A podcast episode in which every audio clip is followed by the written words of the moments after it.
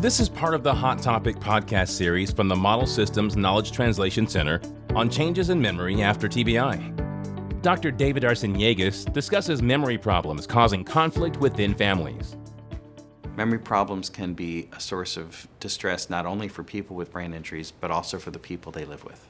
Most often family members, but can be anybody else in their close circle of, of acquaintances or friends.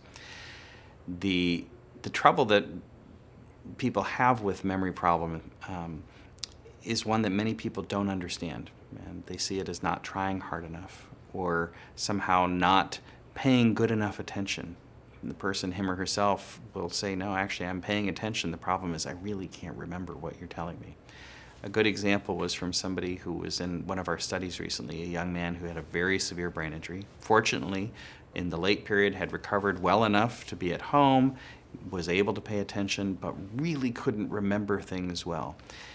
Lived with his grandmother and would have fights with his grandmother from her perspective because he irritatingly just kept asking the same question. And if he'd just pay attention in the first place, she wouldn't have to tell him stuff the second time. He, from his perspective, would get angry at her reactions to his memory problems, saying, No, no, no, I'm paying attention. I just really don't remember. And her seeing it as a sign of his laziness or not trying hard enough was so out of sorts with his own experience of trying as hard as he could that it became a source of fight. And what, of course, the two of them talked to me about was the fighting and the anger in the house, which once we sort of peeled back the layers on, I was like, oh, well, this is about first a memory failure, and second, a failure to understand the memory failure and getting them on the same page about what was really happening, even independent of all the stuff we were doing in the study, seemed to make a big difference in their ability to live with each other happily.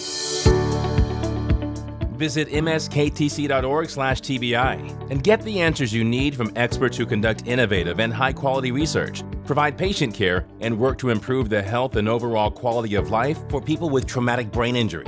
That's msktc.org/tbi.